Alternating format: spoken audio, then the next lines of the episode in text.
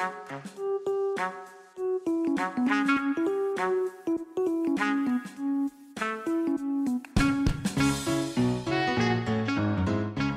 everyone, welcome to the 14th episode of the Slow Spin Society podcast.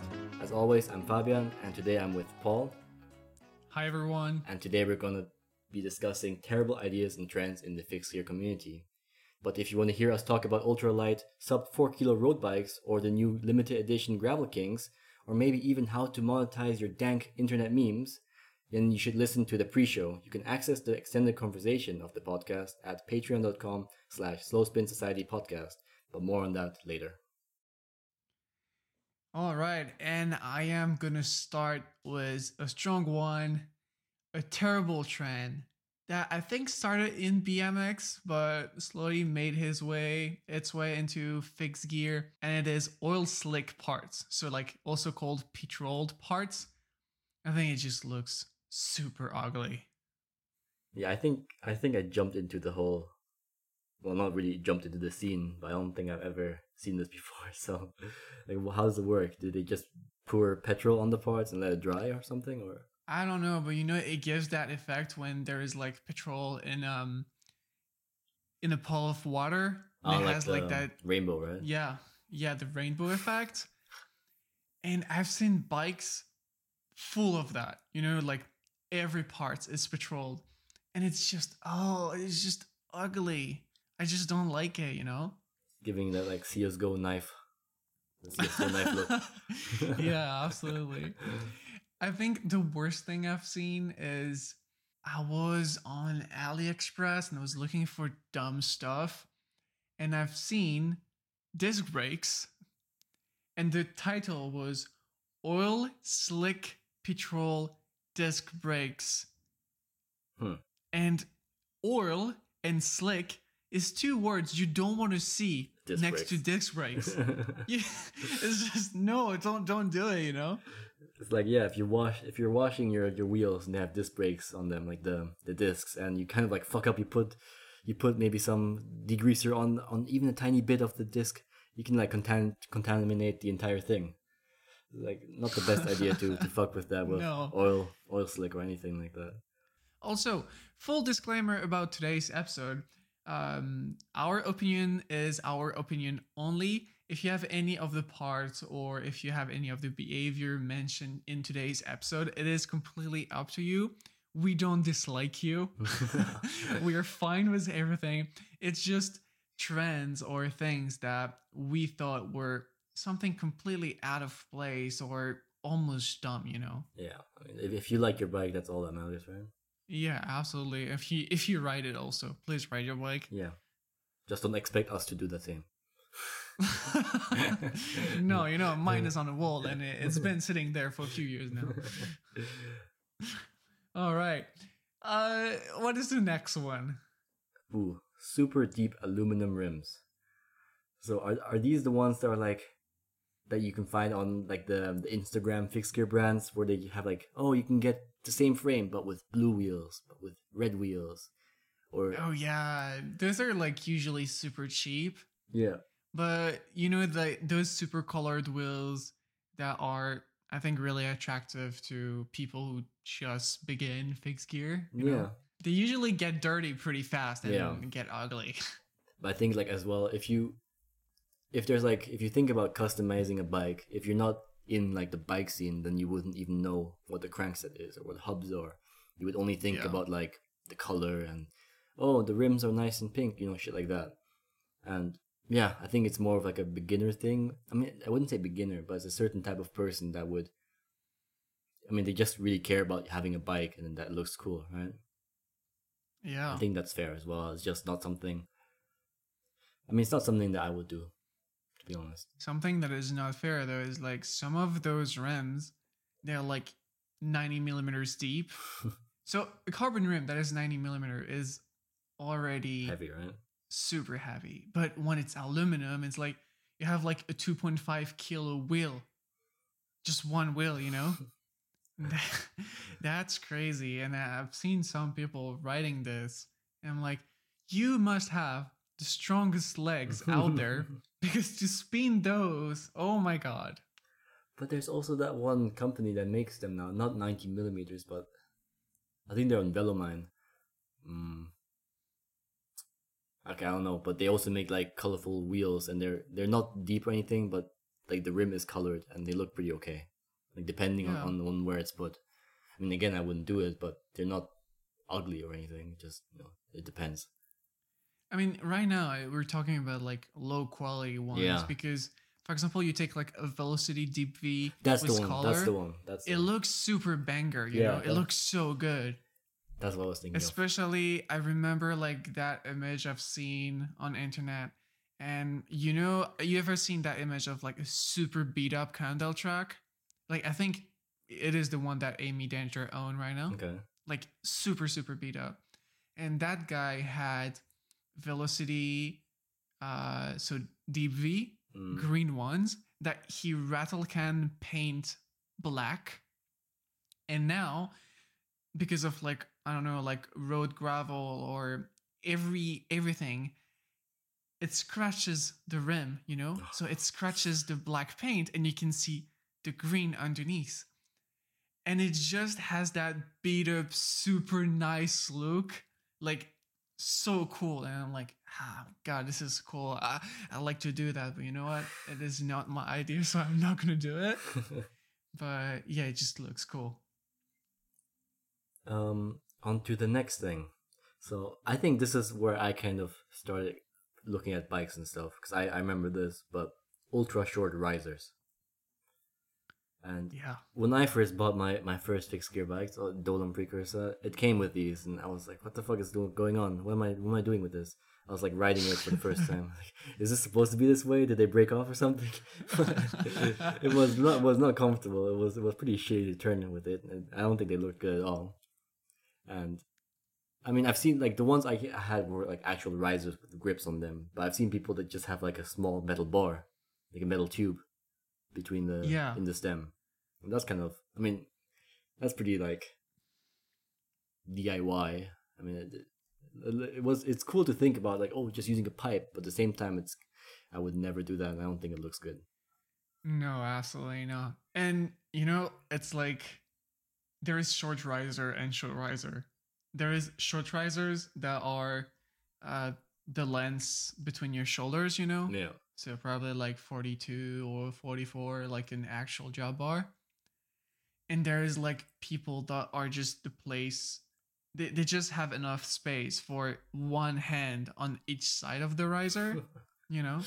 And it's just, they're just like super, super, like, yeah, it just looks small and not comfy at all. And no. yeah, I remember when people were writing that, and I was like, no, man, that that is that's not okay. And in my defense, I wrote short risers too. I think I wrote like 40s at some point. So like really short, you know? So I've done it too. It was a trend at some point. Gotta conform yeah. to the trends. Need to follow the pack, you know? Uh, but yeah, people were like, yeah, but because I have short risers, I can fit anywhere, blah, blah. And then just a little bit afterwards, people were like, yes, but it is, if it's smaller than the actual size of my shoulders, you know, the, the length between my shoulders, my hands are gonna fit between cars, but not my shoulders. So not my body, basically. So it, it, doesn't it doesn't work, you know. yeah, didn't wasn't really thought through all the way. Yeah. But on that note, though, I've been riding on drops more often recently. Nice, right? Yeah, so nice. You fit everywhere. But One of us. One I've of been us. riding on wide. I've been riding on the wide risers so long that when I am on drops, I feel like my bike control is so bad, you know? yeah.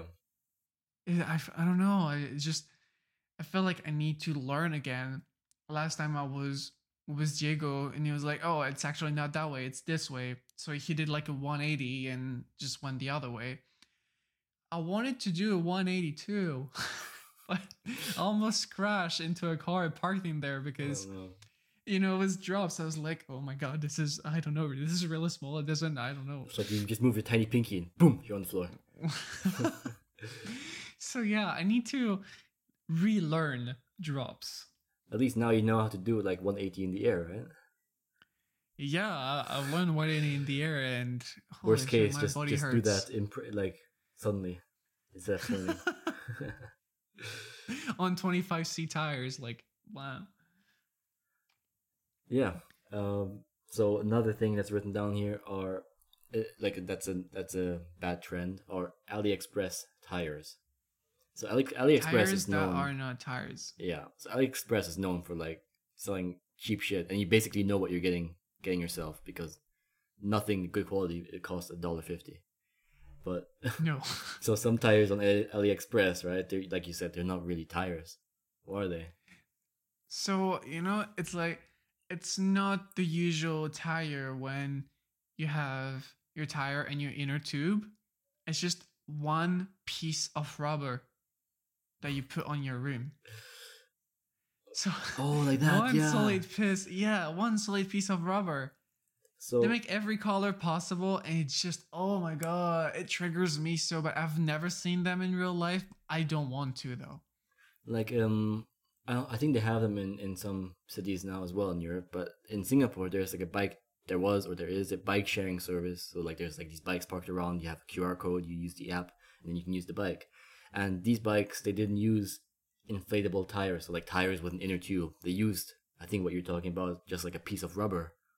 And the wheel is just like a, this big piece of plastic with like small holes in the middle to make it a bit comfy.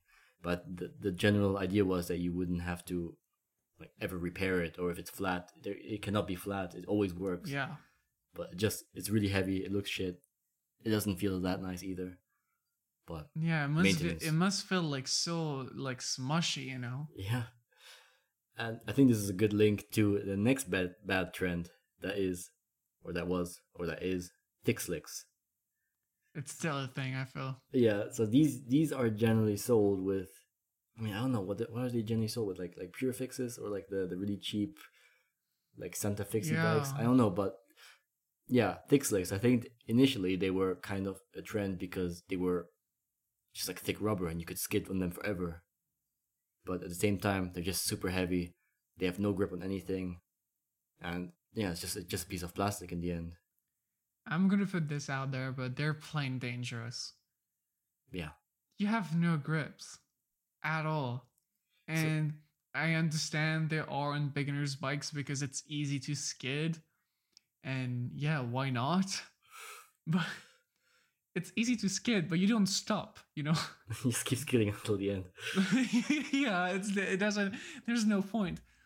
And I don't know. I, like at some point they were super trendy. You know, I've never been into those, but at some point everybody was riding thick slicks, and I don't know. They have that logo on the side. Yeah. They are really recognizable. And yeah, you know why not? But like I don't know. I've I've never really been into that. And I Mm. think I feel like a tire that has no groove at all just don't look that good. No, it, it looks really like yeah, like it's not a complete tire. And if Yeah. if there's like a tiny if someone like drops drops um like like some water on the floor, like spits on the floor, you can just slip on that and you just fucking wipe out. it's it's Yeah. really scary. I mean, I mean like yeah. The the entire city transforms into your bathroom floor. yeah. Step out the shower. Yeah, it's shower time. Yeah. But I guess people won't know how people won't know how these are until they've actually like tried different ones, different tires. Yeah. But I heard they're pretty durable though. Yeah. I mean it's just like a piece of plastic, it lasts forever. Yeah. I think one thing that is I would say the the the heritage of Thick Slick is you know black mambas? the, the the snakes? Yeah. So it's also a tire made by BLB. And they are like super thick, super resistant, super like yeah, like basically if you put it on the rim, and it's so super hard to put on the rim because like those are crazy stiff and hard. Yeah. If you put it on the rim and you don't inflate it, you could think it is inflated because it's so hard already, you know? Mm. And so people are writing that because I think it's like 30 bucks for a tire and it basically lasts forever. If you're a lot into skidding, it will last you like, yeah, so long. But I've seen people that ride that tire and they've rode it for a while now, skidding a lot, and it's a square. The tire is square now, completely square. Four skid patches. And no, not square like that, like square square profile, you know? Okay. Oh, like the top part is just gone. Yeah, Ah, the, yeah. the top part is completely squared. And yeah, it looks scary, but it's still there, you know. It's so durable and resistant to to skidding. I don't know how much gum they put on top, but it must be a ton lot. Should give should give a pair. They should sponsor Wolfbots. Maybe he already rides ride those. Probably. And yeah, they are an absolute pain to get in and out of a rim because yeah, you you need like It's not flexible. titanium thumbs to, to put it on there. Then at least then the next trend is not has nothing to do with tires, and that is the lack of bar end plugs. And I think most of most people have heard of like the the myth or like the danger that if you don't have bar bar end plugs and you crash, you could like stab yourself with the, with your bars, and take out a piece of your f- flesh. And I'm sure that probably happened to someone. I mean, I've never seen it happen to anyone, thank God. And but just because I also think it looks nicer if you have bar end plugs. That's why I always make sure I have bar end plugs. Except that one time, people in Discord may remember, but I posted a picture of my big block, and on the way while I was cycling, my, one of my bar end plugs fell out, and that that was like a mistake. So I don't actually ride like that always. But, yeah, I I always have bar end plugs normally, and I mean you can even if you if you're missing one and you don't want to buy like new bar tape or bar end plugs, you can just use like a wine cork or something, you know, and paint it black. Yeah. But yeah seems like something an easy fix for for semi big risk Yeah, absolutely. And if you have bar and plugs, you don't need to put uh tape, you know, to on your bar on your bar tape to Yeah. finish it. You can just finish it into the into the end of the bar, put a plug in there, and yeah, it's not gonna move anymore. much easier right? But yeah, there was there's a moment I was riding without bar tape because I thought it was like super cool and you know like less is more, blah blah blah. And one time it was raining. I had uh, I remember I had like carbon monkey bars. Okay It was raining. I was going back home and pretty down, pretty steep downhill, and you know I'm just getting my way through to not going too fast. Um, and at some point my hand slipped oh no of the bar and I almost ate shit so badly. Like I was like, okay, tomorrow I'm buying bar tape. This is a thing now because my hand just slipped, you know? Yeah And I was so I don't know how I did not crash, but I was so lucky and I was like, yep, bar tape is a thing now. I want bar tape. so yeah, bar ends and bar tapes. You probably gonna get. You probably want to get that at some point. yeah like one of like the Um, the best 10, 10 euros you could spend on your bike probably or the ones yeah, the I totally effect. get the. I totally get the less is more style though. I think people are really good to to uh, communicate that, but yeah, I, I feel it's just safer, you know. Yeah. Maybe I'm just an old man now since I'm turning 25, but but yeah, yeah not, another thing is so this is perhaps more well this is like a mix between parts and behavior that is like a bad trend but on on reddit at least there was this one poster in the in the, in the subreddit who was riding brakeless in a city between cars while using tt bars and the guy didn't know how to brake while brakeless while using tt bars and obviously he ate shit and i think that's just something no one should be doing brakeless and TT bars in a city. I mean, I make- mean you can have brakeless and TT bars, but just don't put yourself in the time trial bars in between cars, you know. Yeah, like in the city. Like it, I mean, it makes sense if you're going like outside, you're going fast or something. But if you're Yeah. if you're going fast in TT position and you don't know how to stop suddenly, then just don't fucking do it. Yeah, I've seen uh, I've seen people doing that in Paris, and yeah, it, it just looks dangerous, you know. Yeah. There's that one guy in particular. Uh, I don't know his name, but I I don't know who he is, but I've seen him in some group rides, and he has like TT bars, and what he does, and so let's say like a group ride, it, it lasts like an hour and a half, okay. During that entire time, what he's gonna do is go at the very end of the peloton put him put himself into his TT bars and then mash his way through everyone like full speed, you know? Why? And then brake again, wait, go back to the end of the peloton and do the same thing. It is so dangerous, especially in a group ride. Like if you happen to just like I don't know, avoid something and he's just behind you and he doesn't have the time to turn, he's just to crash into you full force with like the TT bars. That's It is so like that's just shitty behavior to me, you know? Yeah. That's like the type of person you don't ride ride with in the group. No, absolutely. I have no problem with people doing tricks in group rides and mm, like I don't know, like doing sprints, anything. Really, you do everything. Everything is fine with me as long as you respect the safety of others, you know? Yeah. Definitely. But just using people in the group ride as I don't know, checkpoints to slalom between, it is not something I support by any mean. It Yeah. is super dangerous and please don't do it. Especially if you don't tell the other people about it first, right? Yeah. I mean, yeah, and you like you do it once, people ask you to stop, and then you just, nah, I don't know, man, it's just my thing. You don't care, and you continue doing it. Nah, it's just nah to me. It Uh, is, yeah, it's it's dangerous. Yeah. Um. So another thing that I think is more more of a trend with new riders is that, of course, it's a good idea to have a brake when you're new to fixed gear bikes, right? Or just in general.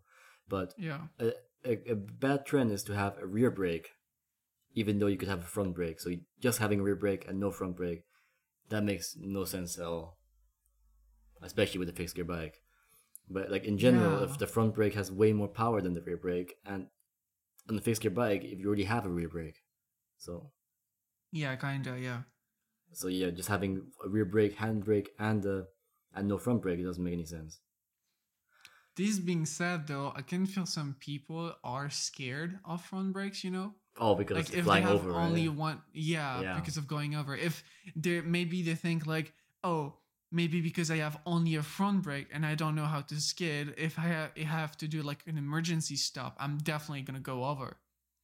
Yeah, I like mean, I can get that. yeah, I guess that that's also like that's the one way to see it as well.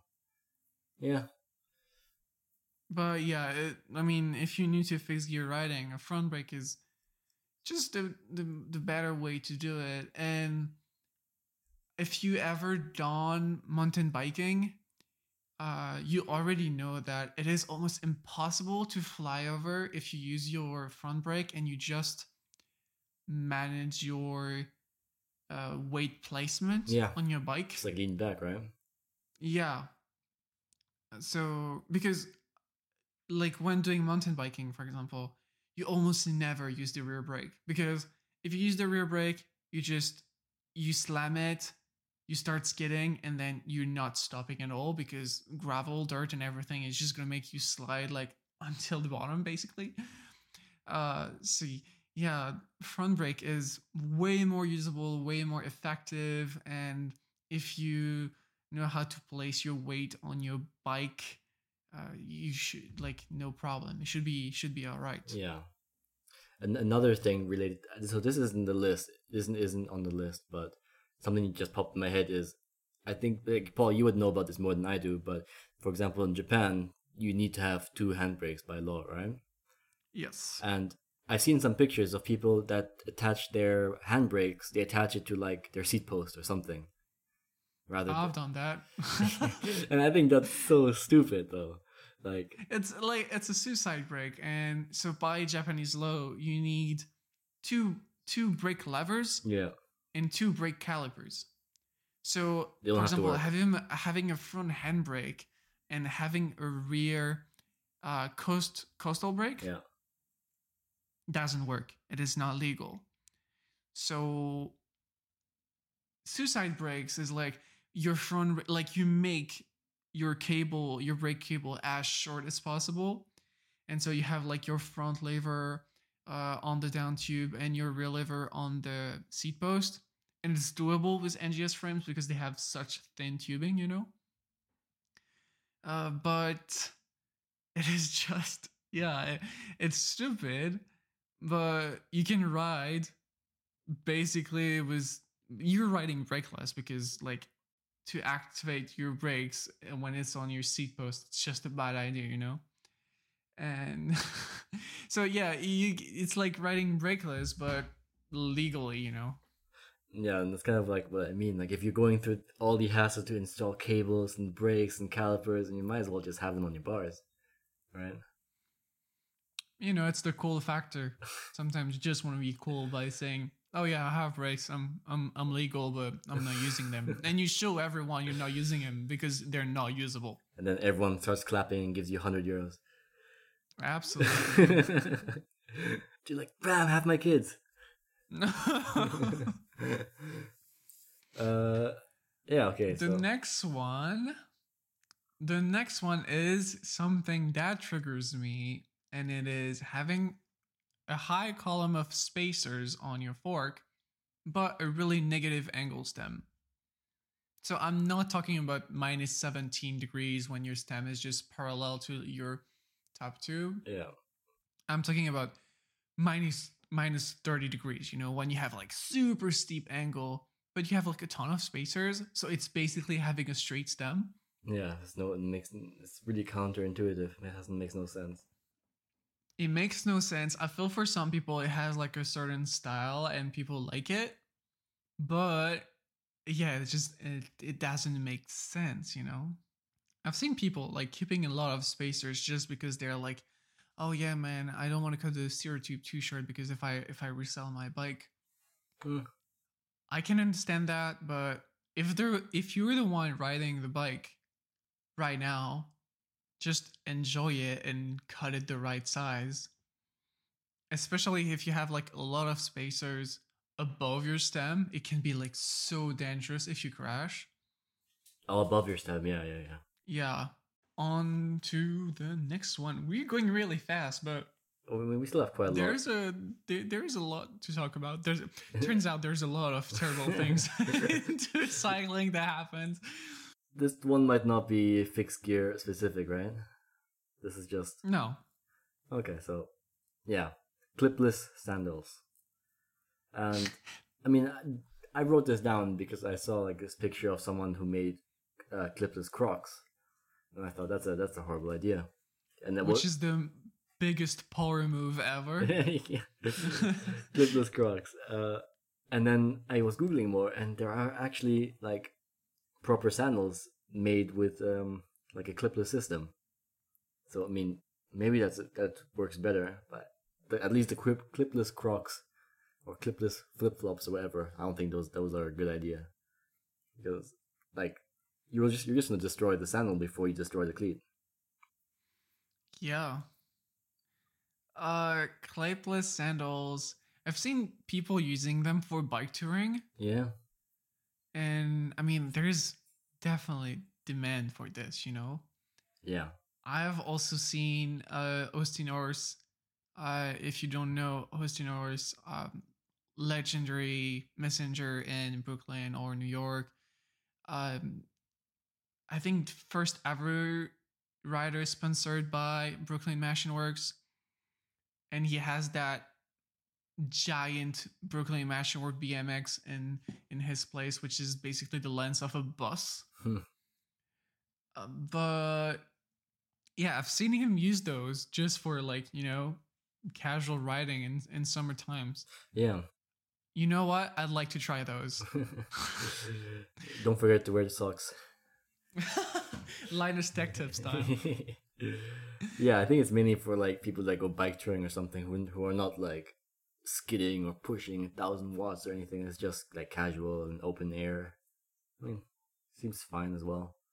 Yeah, At the least- time I saw him using them though, he was on a free gear, Mm. a single speed free gear with a brake, with front brake. Yeah. Yeah, that makes sense as well. Then. Just don't do it yourself, like Crocs or No. something. uh, on to the next one, and yeah, this is not. It is also not gear related, but it is weird bottom bracket standards.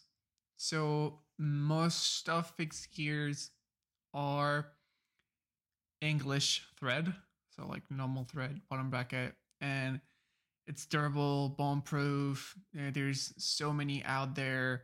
You can have them in Square Taper, Hollowtech, Octalink, everything.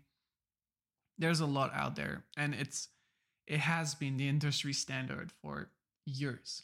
But people thought it was a good idea to do, I don't know, uh, press fit, for example, which is I think it's almost dead in 2021 because nobody want to do press fit anymore. Because people know it is not durable now.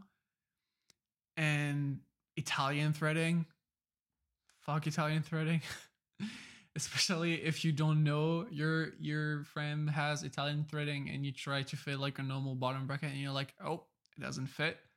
Or even worse, you fuck the thread and then yeah, you don't want that. So yeah, I don't know why there's like so many weird standards uh in like yeah uh, bottom bracket like even like spanish bottom bracket are you know they they come from bmx and yeah they're just they're just a pain. So yeah i mean english threading bottom bracket they would just work you know? They work great. Why not keep that and forget about the rest? I understand people want to make progress and create new things but it works good let's just skip it you know Yeah, I mean, I, I don't really have a comment on this because I have no idea. I don't have any idea about bottom bracket standards. I'm like, okay, I, I agree with Paul. Fuck press fit. I mean, bottom bracket, it's part of those things, you know, when it's part of like bottom bracket and headset sizing that a millimeter of difference can completely fuck your frame. Yeah, And yeah, it is just a pain, you know, because you, you just never know which one is the good one. And yeah, I, I don't like those. I heard people say that like, if if one wants to restore an old road bike, they should stay away from old French bikes because those have like really fucked up standards. Yeah, they have like French threading that is again different from English or Italian threading. And yeah, I mean, it's just like I don't know, like it worked fine. Why do Italians and French have to say like, "Oh, ho, let's make things different," you know? just to have their own name on the standard. Let me stick my baguette into this, and yeah, we'll make a different thread. No, just keep the old one. It, it was working good, you know. Yeah. And it's- it's nice if like if all the parts were interchangeable, but now there's so many different standards for everything, right? So no one can agree Yeah. like, okay, just use this head- headset type, use this bottom bracket type, and then boom, bada bing, bada boom, done. Yeah, and for example, for like press fit bottom brackets, installation and maintenance requires special tools. You can't do this at home and you need to go to bike shop, blah blah. But normal bottom bracket, they're just like standard tools. Everybody has that and you can maintenance them yourself and it's not that complicated as long as you follow the good instructions. So sometimes it's just the bike industry that wants Yeah. to move forward, but they're actually going backward. You know, it's just not user friendly. Um, okay, so the next trend, and this Yeah, this is kind of also a thing with new fixed gear cyclists. It's the lack of foot retention. And I mean, yeah, there's some, people, just yeah, don't.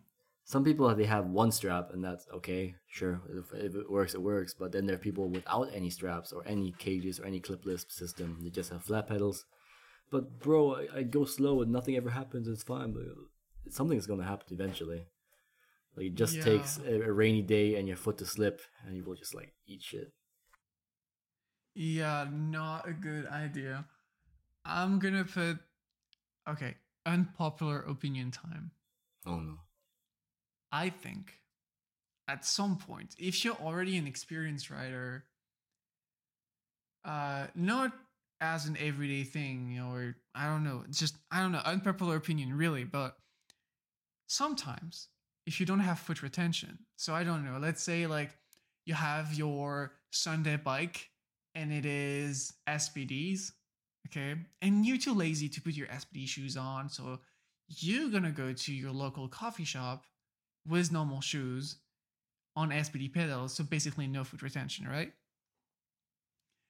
It kind of forces you to have that flow, you know?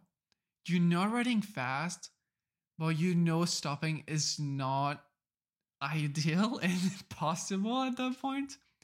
So you just, I don't know, it forces yourself to like, I don't know, like we we said before, but look 20 seconds into the future and force you to have that really, really smooth flow between cars. And I don't know, at some way it just looks nice. And when I'm saying that, I'm thinking about Style Life Studios. Sometimes he put out their videos of that guy on, I think, a MASH, uh, AC2 frame or Parallax, I don't remember. And he has no foot retention and he's jamming down New York traffic and he just like you know it's beautiful to see because it's like a fish going like going along a river And it's just so nice you know? He's not stopping he's just like going a little bit slower and then accelerating a little bit. And yeah i don't know it maybe maybe it just can improve your your flow you know Yeah, you weren't right about the unpopular opinion.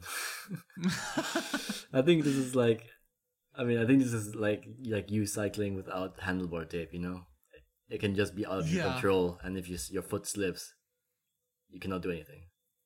yeah Like at least with the handlebars, if your hand slips, you could maybe somehow still catch it. You you have two hands, but if your foot slips, the pedal will keep turning and will fuck you in the back of your leg. And i mean you definitely need to know how to bail you know.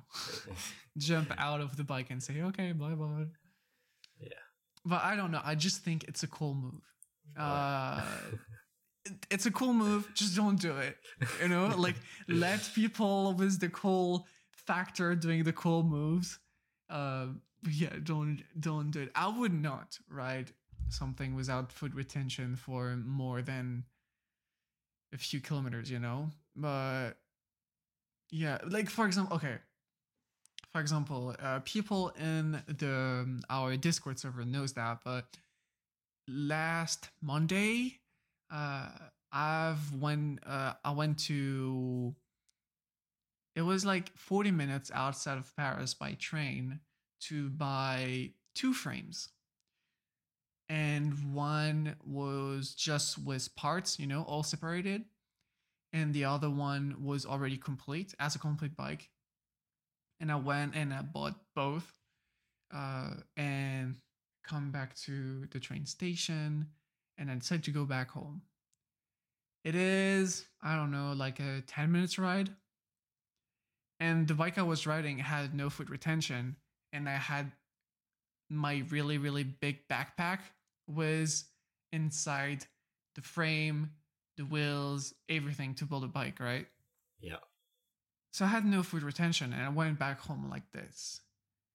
And it is just, you know, like you need to focus and you're definitely going slower because, I mean, foot retention, the fact that you cannot pull on your pedals, it makes just you go slower, you know? mm. Um, but I don't know. You have that feeling. I had that feeling of super smooth ride. And if I really needed to to brake, I will. Uh, I was gonna do like I would do a, a Ted shred move, just foot break and jam my, my foot in there. But I don't know. It it, it kind of has like a special feeling. I am not telling audience, listen to me. I am not telling you should do it. Please don't do it. because I don't want to have any deaths uh, on my conscience. But I don't know. It was just a different experience. And when you always um used to have like that foot retention and know you can skate it pretty much every time, you know, Yeah. every moment, not having this and having your mind like hyper focus kind of makes for a different feeling. Hmm. That was my unpopular opinion. All right. All right. All right. Uh, yeah. I mean, it makes sense what you say. What's the next thing? The next one is riding a dented or a cracked aluminum frame. Okay, so yeah, if your aluminum frame is cracked, it's pretty much dead, right? Yeah, you don't want to ride that. I mean, No. you can't even ride that. No. But if it's a small dent, I feel it's okay. Yeah, if it's a small dent, it's okay. But if it's like a bigger dent on, Know, let's say like the down tube or something, I, I don't think I would ride it then anymore. Yeah, and if it's like a middle-sized dent, but on like the the seat stays or the chain stays, especially the seat stays, I would not do it No. because like those take so much force when you're skidding sideways. Yeah. Oh, you don't want that. So especially so if it's cracked, no, it's dead. If it's dented, then yeah, you have to see. But If it's cracked and you have someone that can repair aluminum around you, you can always try, but it will it's not really meant to to be durable. Like No. repairing aluminum hasn't really been a thing. So yeah, I was, reading about that, and, and apparently, like if you repair aluminum by like welding it again or something, it actually makes it even weaker than before. Because you create a stress point. Yeah, Because that part, you know, like a a frame made of tubes, like the force you put through it just flows through the tubes, you know? yeah, and if you if you weld a little crack it interrupt that flows and the force it just gets stuck in there in that exact point. So yeah it makes it actually like not weaker but doesn't make for a good ride. But i mean like if you if you have like a i don't know like a five millimeter crack into into your brand new nice aluminum frame and you want to repair it then i mean I wouldn't be mad for that. Just I would try to, you know.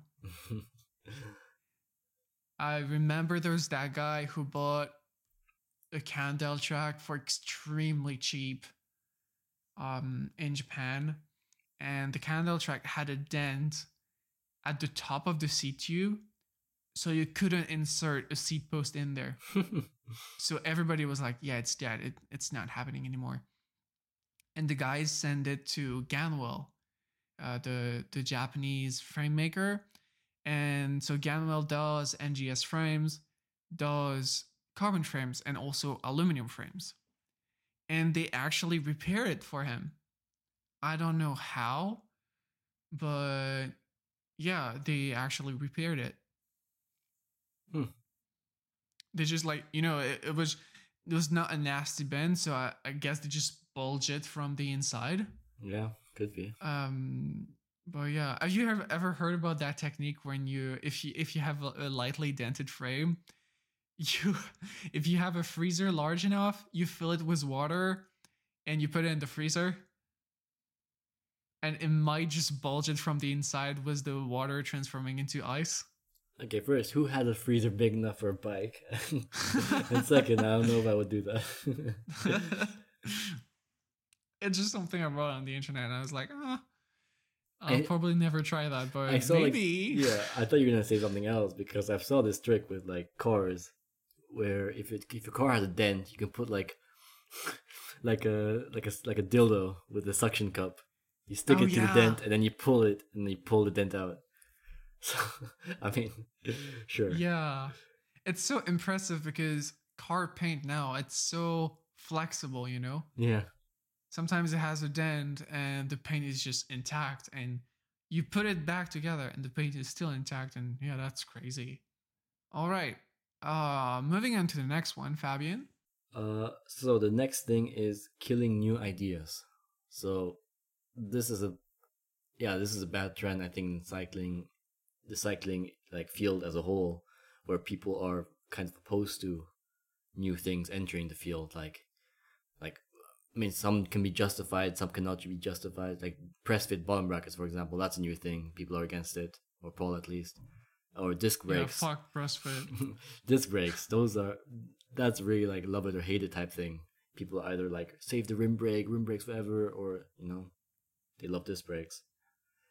But yeah, and yeah, and of course we're talking shit about like half the trends in the cycling in the fixer community, so we're also kind of like perpetuating one normal normal bike, one normal way people should do shit. But yeah, we're not really yeah, we're not really like authorities on on making trends, of course, but I feel like cycling in general, not. like with with like Instagram and social media, people like talk shit about certain things, and they just want the same thing. They just want to talk shit about other things as well, right?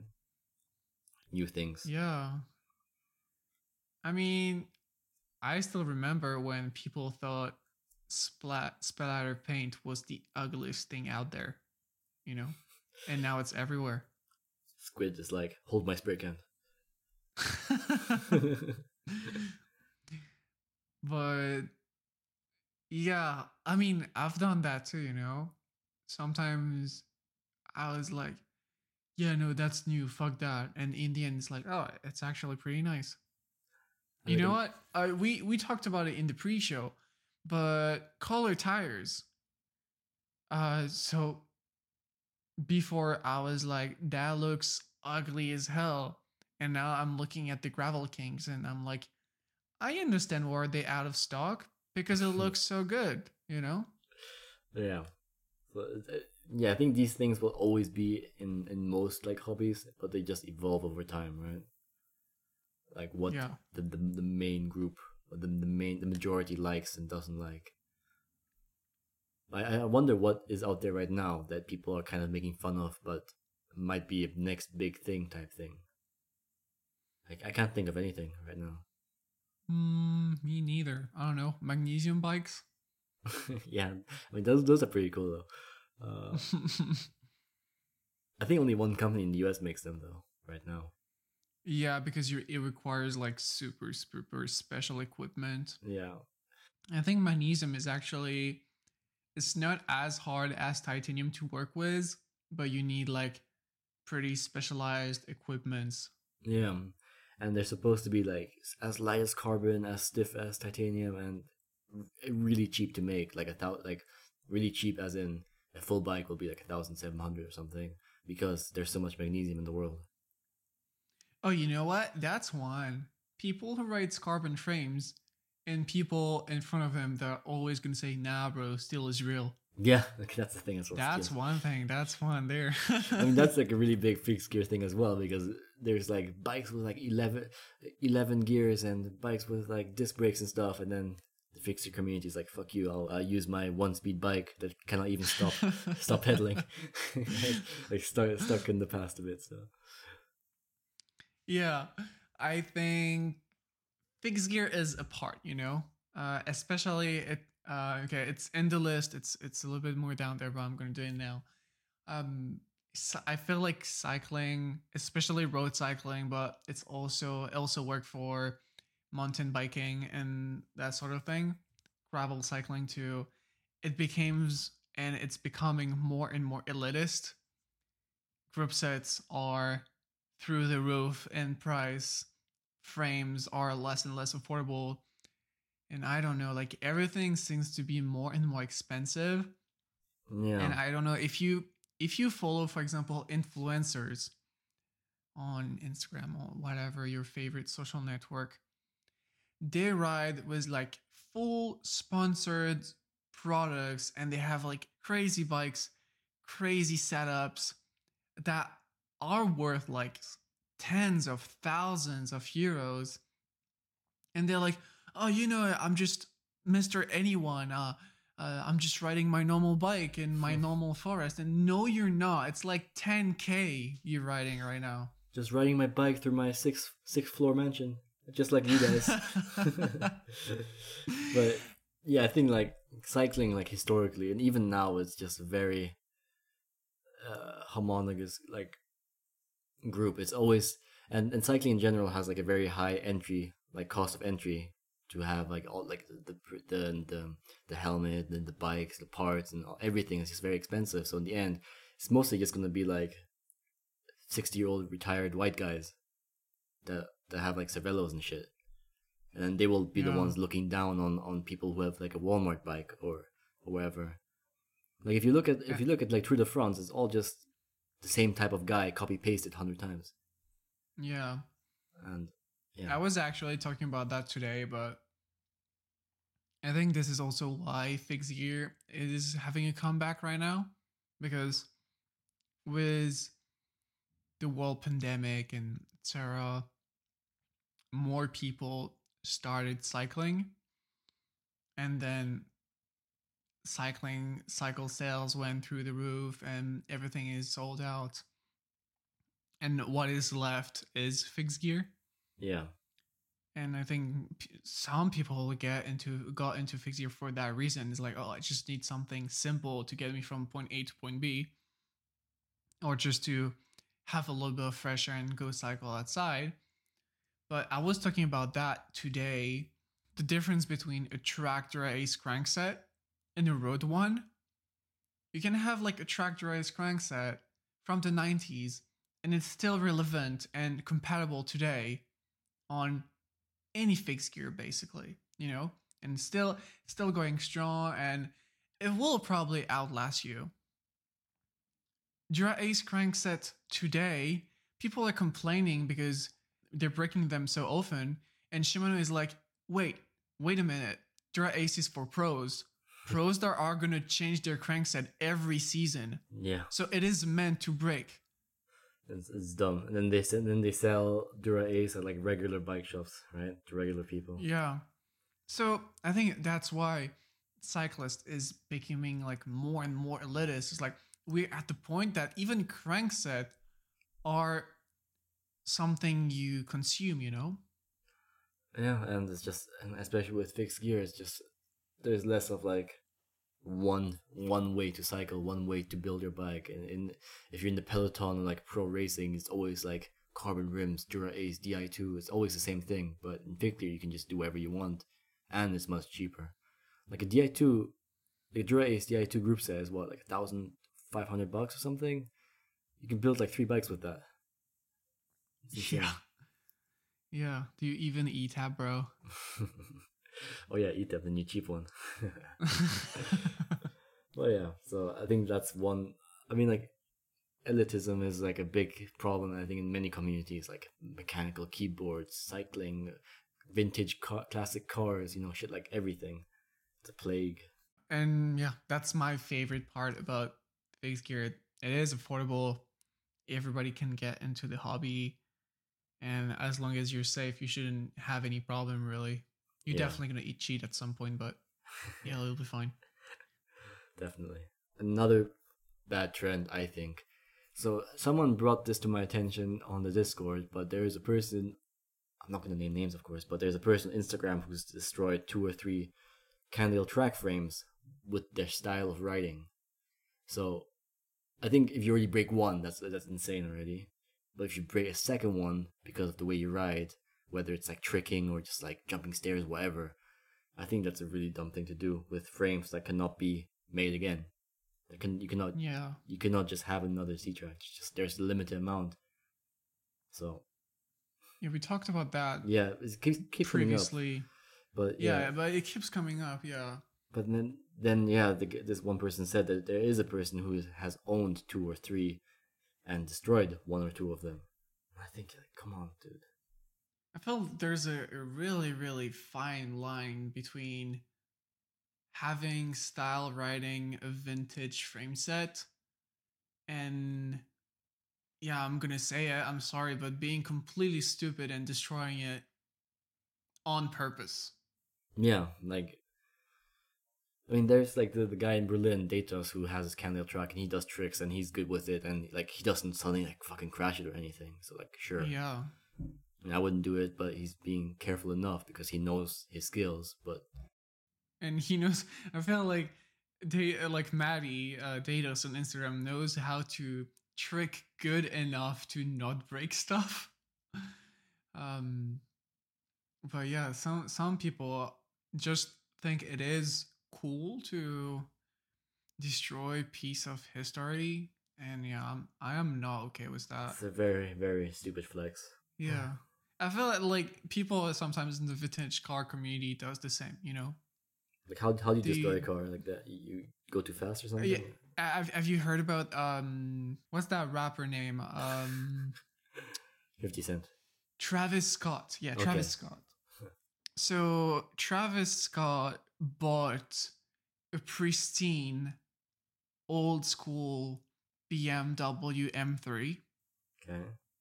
it's like cars so the m3 the vintage m3 are is already like super expensive right now. It's like a collectible car people want to have it. It is in that trend of like um 90s cool cars. Anyway and he bought like because he has um, i mean he's a rapper so he has a lot of money so he bought like one of the cleanest M3 on earth. Really like clean title, like interior pristine, paint pristine, engine pristine, low mileage, everything super good, right?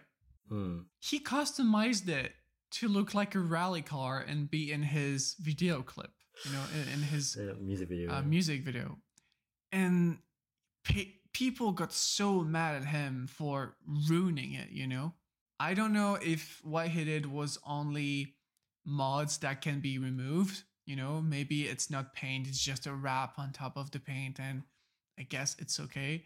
But people lose their shit because it was so clean, and now it just looks like a random BMW M3 and he could have done the exact same thing with something that would cost him way less money and was just a better option, you know? Yeah.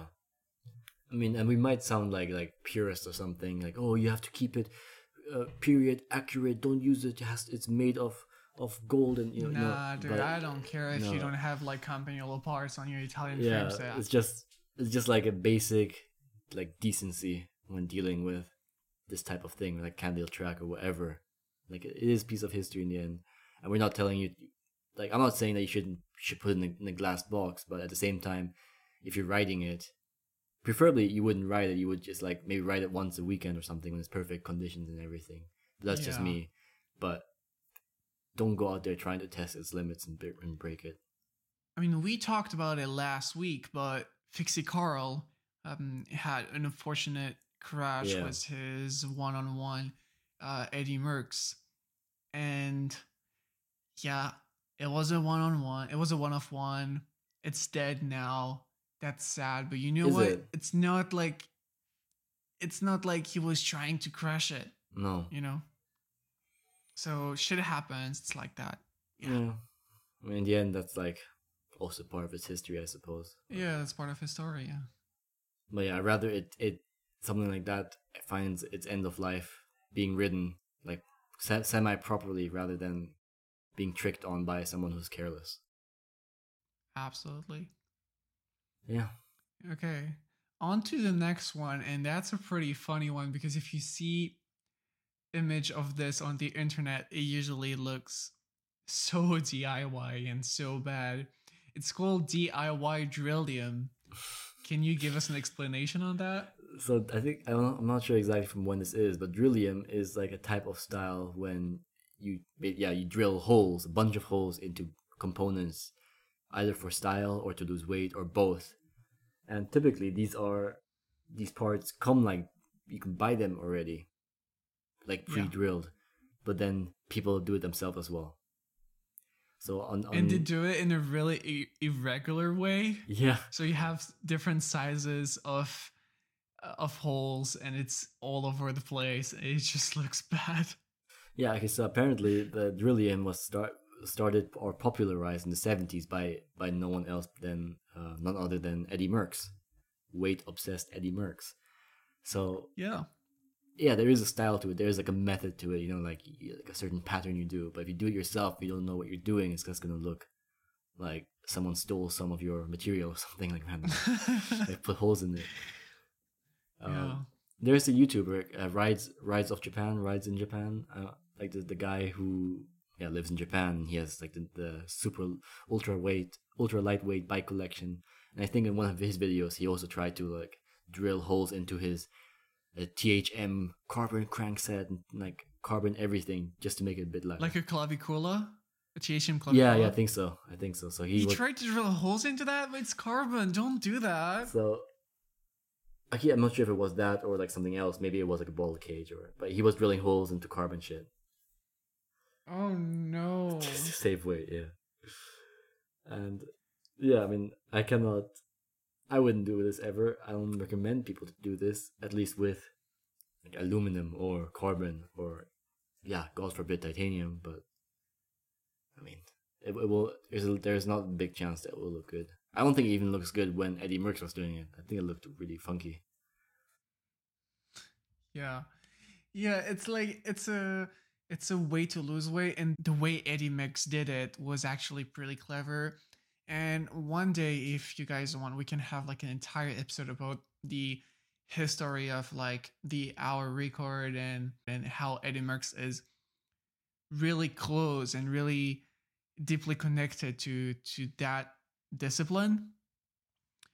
But yeah, Drillium is just something that it was pre- probably okay in the 70s, but now like be like things are CAD in 3D and you know like concept for years before getting released.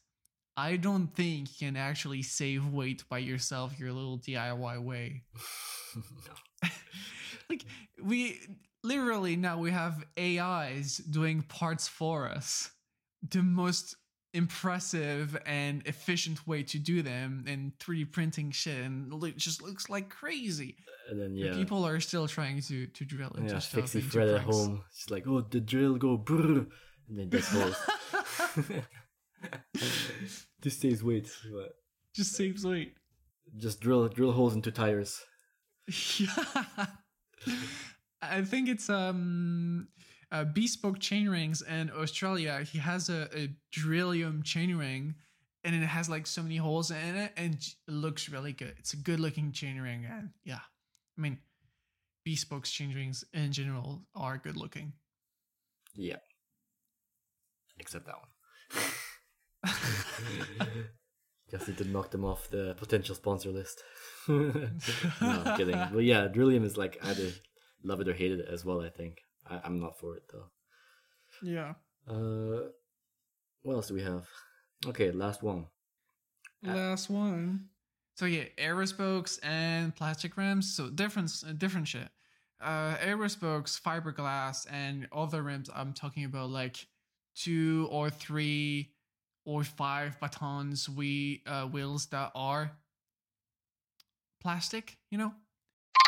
So actually, I checked that afterwards, and yeah, it's not plastic. Uh, while I was staying, I was like, yeah, plastic sounds a little bit weak uh, for a rim, so I don't know. But yeah, so apparently it's an alloy of aluminum and magnesium, but it is still like dead heavy.